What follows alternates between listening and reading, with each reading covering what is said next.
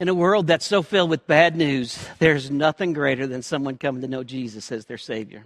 And there's nothing greater than celebrating what He's done for us, that His grace is greater than our sin.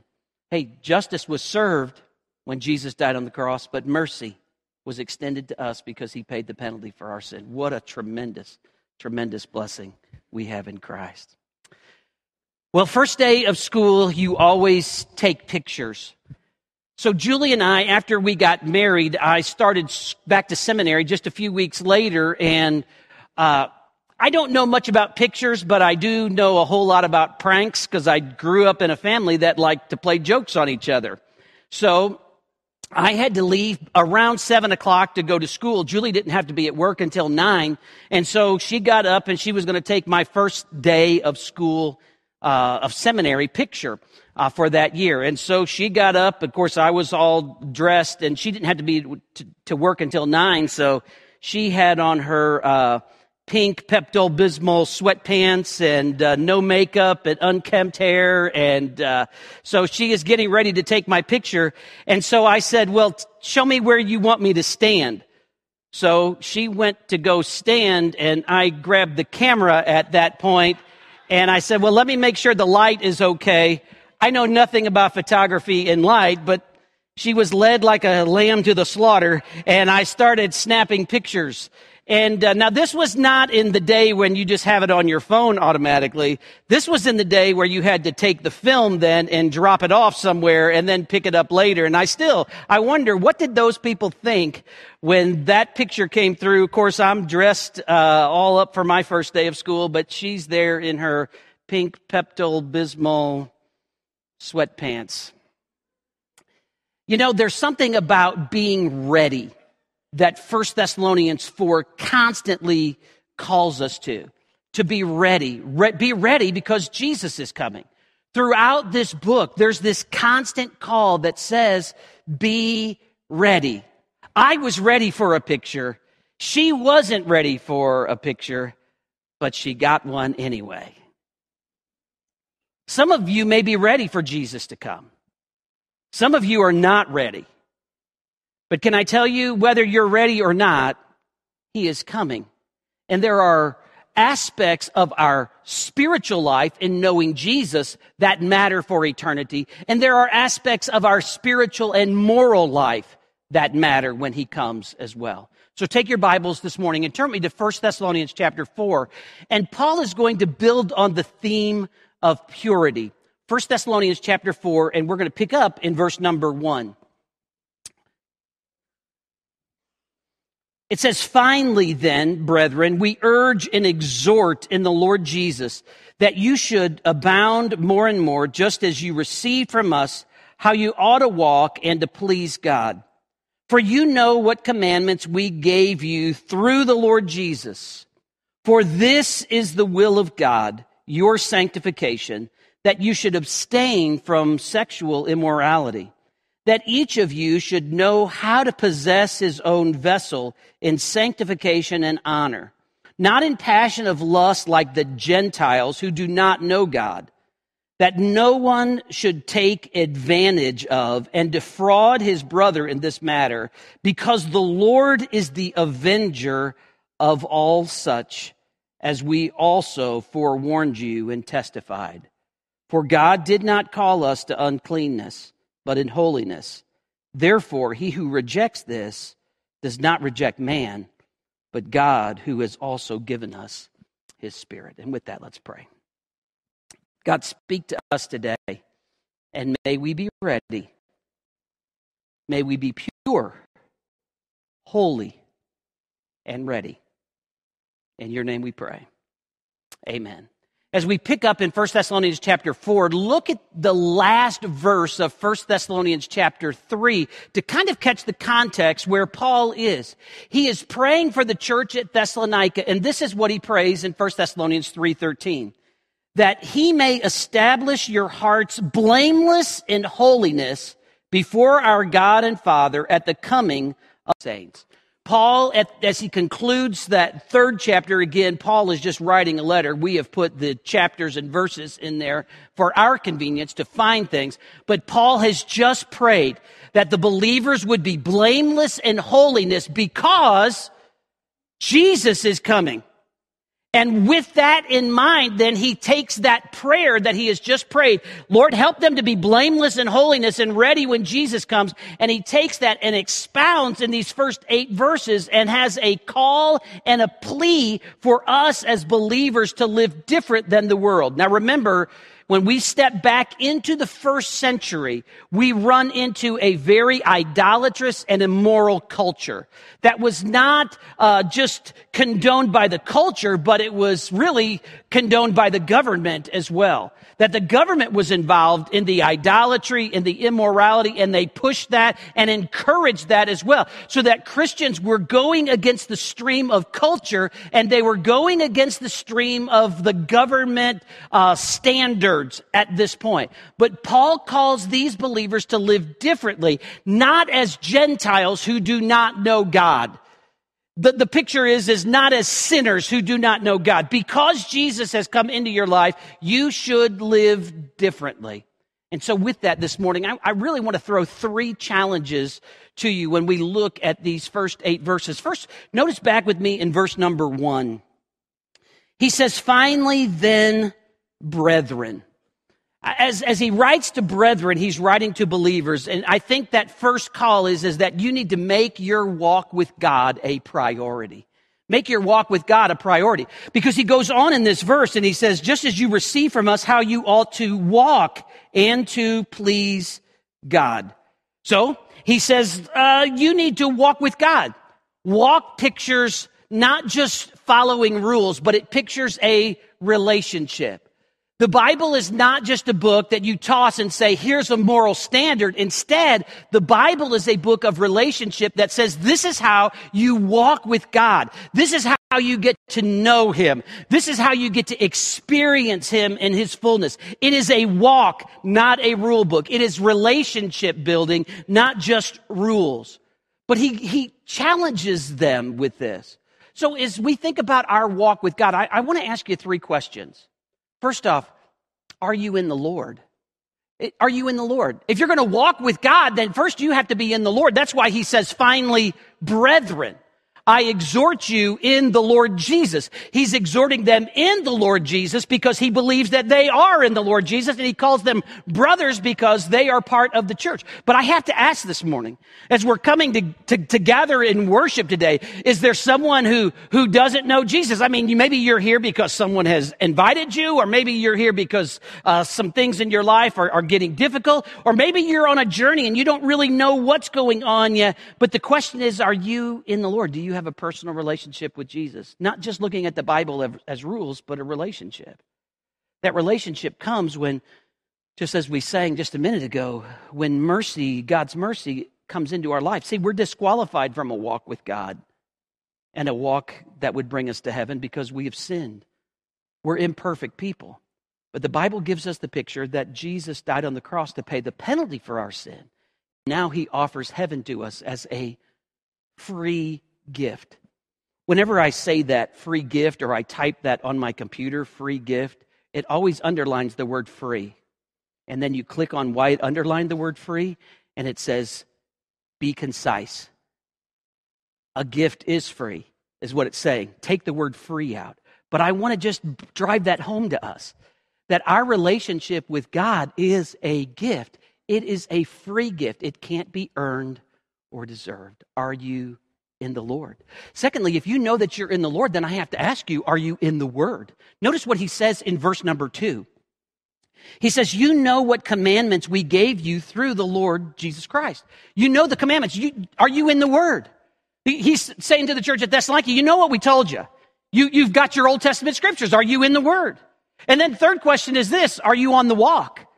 Are you on the walk? Are you, are you in the Lord? Are you in the Word? And then are you on the walk with the Lord? Notice what he says again at the end of verse number one. Just as you receive from us how you ought to walk and to please God. How you ought to walk and please God. I was on a walk the other day and I was thinking about my spiritual walk while I was on a physical walk. And I start from my house and I walk through my subdivision, and sometimes I'll walk up through DeBray Middle School. And can I tell you, I start and I end the same place. The walk is not about getting somewhere, the walk is about the journey, not the destination. For me, it's a journey to, you know, try to stay healthier. Our walk with God is not just that we're going to go to heaven one day. It's a journey and a walk with Him. It's not just the destination of heaven, it's the walk of getting to know Him in our life, getting to experience Him in our life. Some of us are, are busy, but can I ask you, are you spending time in a walk with the Lord? Our, our weeks, the last few weeks with Joel getting married and then Julie's parents' 50th anniversary last weekend, uh, have been busy and we had some things this week that were busy and i had plans on friday and i ended up just saying i've got to go into the office saturday so i'm just not going to, to do anything friday. But julie had already marked this night off on her calendar. Uh, the boys were gone. There was going to be no one at the house. It was just going to be her. And so it comes time the boys leave and it's just like me and her and we're kind of looking at each other. And i, I said well do you want me to go upstairs so you can do what you would like to do by yourself? And this is what she said. She said, I would like the company. That means stay. I want the remote. And I want no opinions. That's that one. so I will tell you that Christmas in Blue Ridge which was taped last year Hallmark movie, is now checked off my bucket list, okay? I want your company. I want the remote. I don't want any opinions. I'm afraid sometimes that's the way we want to walk with the Lord. Lord, I want your company. I want the blessing of your presence.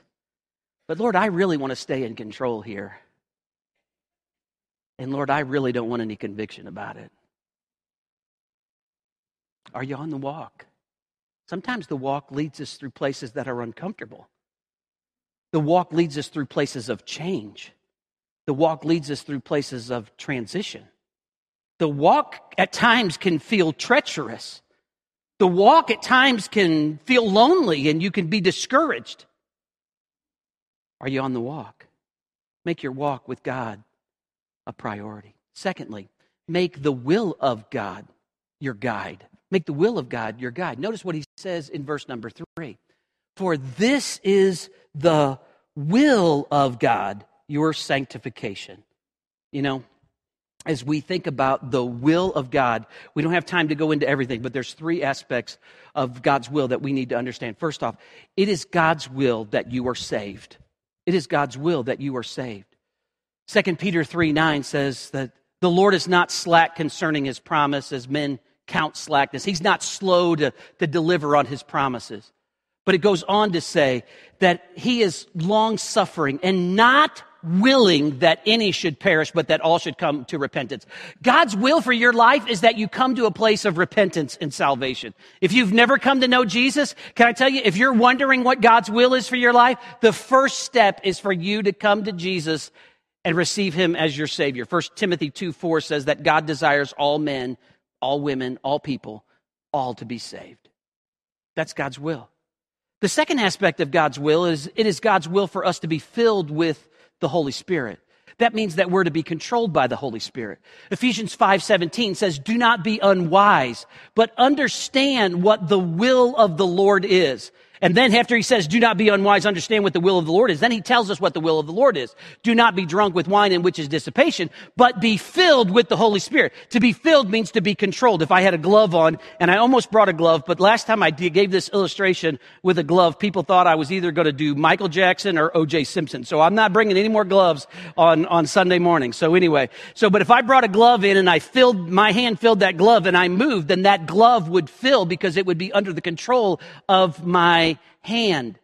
The same thing. If someone is filled with rage, then they act out of that anger and they may do uh, violent things. If someone is filled with compassion, then they might do loving and kind things because that's how they're being controlled by their, their, um, their compassion and emotion at that time. If someone is filled with alcohol, we've all seen people act differently because they are drunk with wine. But we find here that we are to be controlled by the Holy Spirit, that God's Spirit not only has come into our life at salvation, but now controls our life.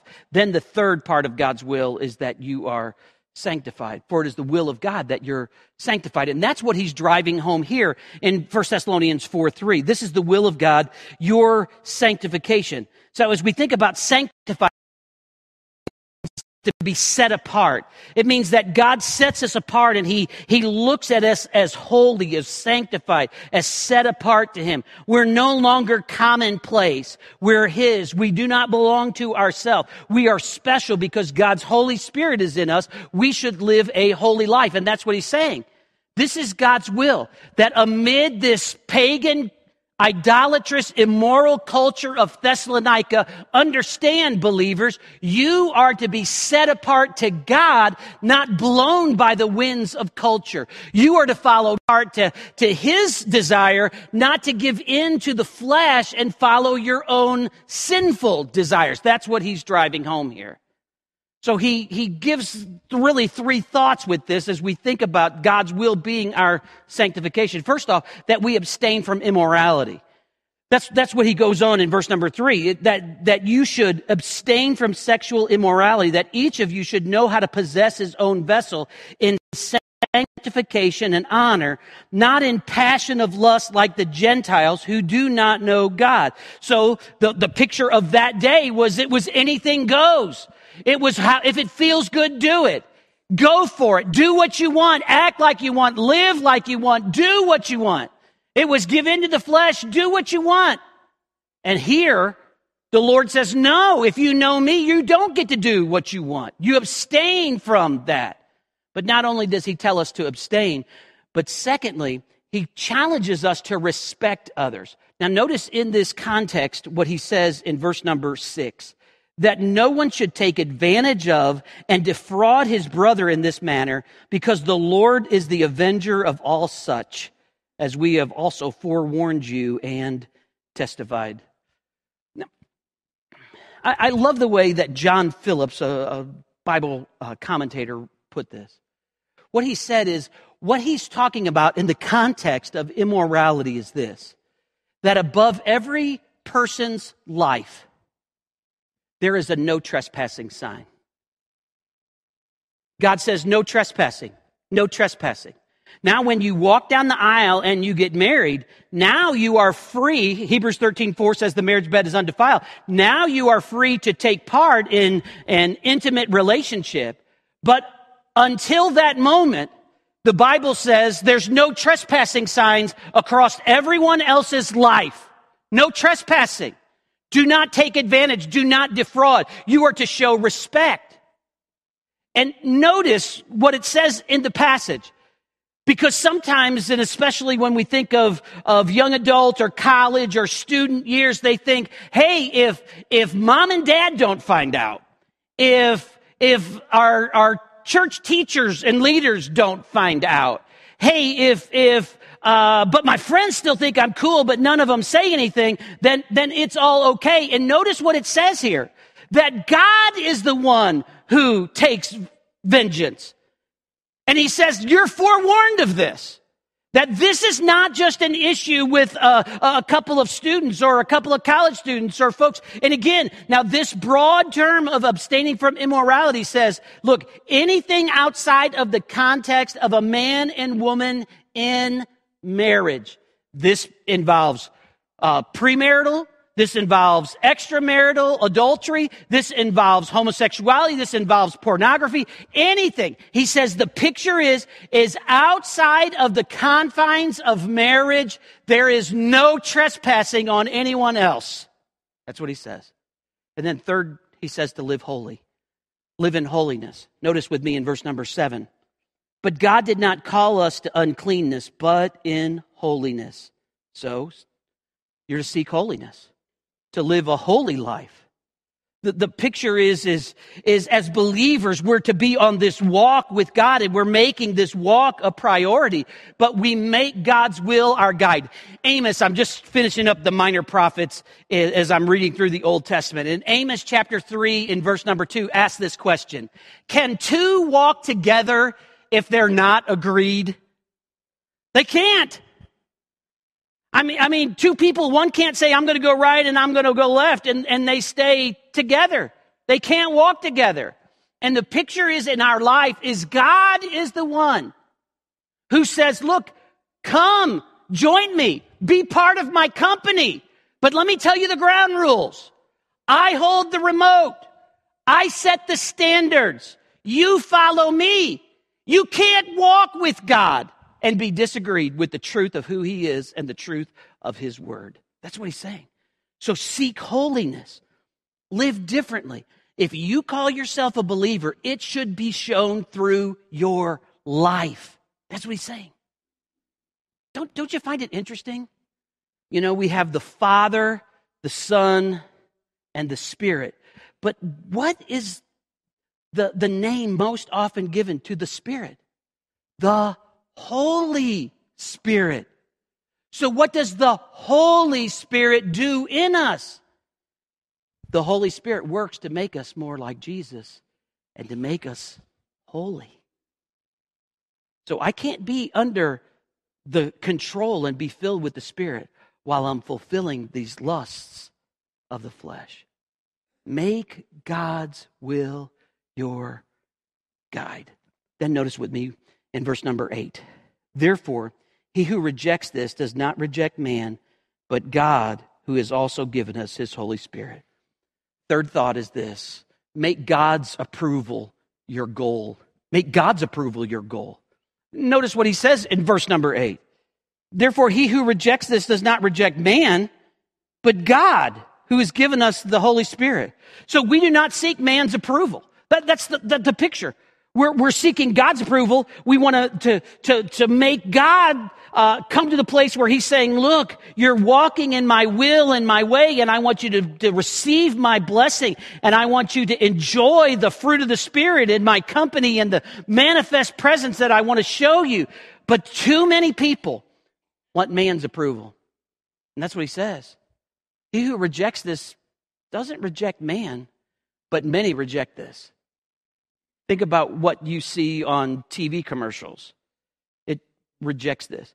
Think about what you hear in, in political opinion. It goes against this, this principle of one man, one woman together forever. It, it goes against all of that. Think, think about the movies that, that are often promoted and advertised among us. Think about everything that, that comes out of places like Hollywood or New York, or you could go on the international uh, theme of, of London and Paris. It is not saying, hey, you know, you should walk with God and honor your marriage vows. It is the exact opposite of all of that. So, we're all faced with a choice. Do I want to walk with the culture and have my buddy slap me on the back and say, Man, you're just like one of us? Do I want to seek man's approval? Or am I more concerned with God's approval? That's the question. Notice back up with me in verse number one. Notice who we do seek to please. We do seek to please God. Notice back in verse number one. Halfway through the first verse. Just as you receive from us how you ought to walk and to please God. You have a choice today. The choice is who you're going to please. You're going to please self, you're going to please God. You're going to live for self, you're going to live for God. You, you're going to give in to the culture, you're going to live for God. Jonathan Edwards most probably famous in English literature for the sermon Sinners in the Hands of an Angry God, but he was a brilliant, brilliant theologian and philosopher. He was a key component in the First Great Awakening here in the United States, 1730s, preaching as a pastor and a revivalist. But Jonathan Edwards had a very, lived a very disciplined life. And he had a whole list of things that he resolved to do with his life. And I found one of those resolutions quite interesting. He said this resolved never to do anything which I would be afraid to do if it were the last hour of my life. Can I ask you? If you were meeting God in an hour, if you were meeting God in a day, if you were meeting God in a week, if you were going to come face to face with God in a month, what if God said, before this year is over, my time on earth, Psalm 31:15, my times are in his hands. And maybe that time has come for you to join him. Would there be anything that you would do?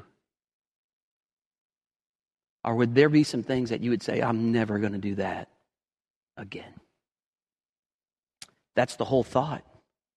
And as we slide down just a few more verses down to verse number 13, do you know what? With this call to holiness and then a call to love in verse 9 and following, there's that big reminder again Jesus is coming. It could be in an hour, it could be in a day or a week or a month or a year or a hundred years.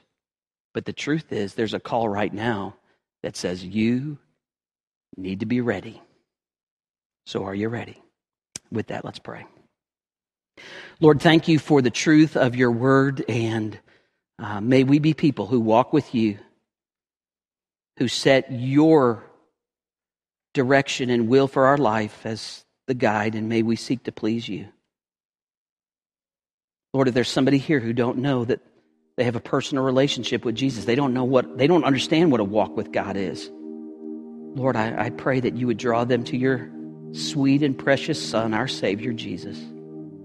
Lord, there are many believers here, and I can't help but believe that many would be ashamed if you came in an hour.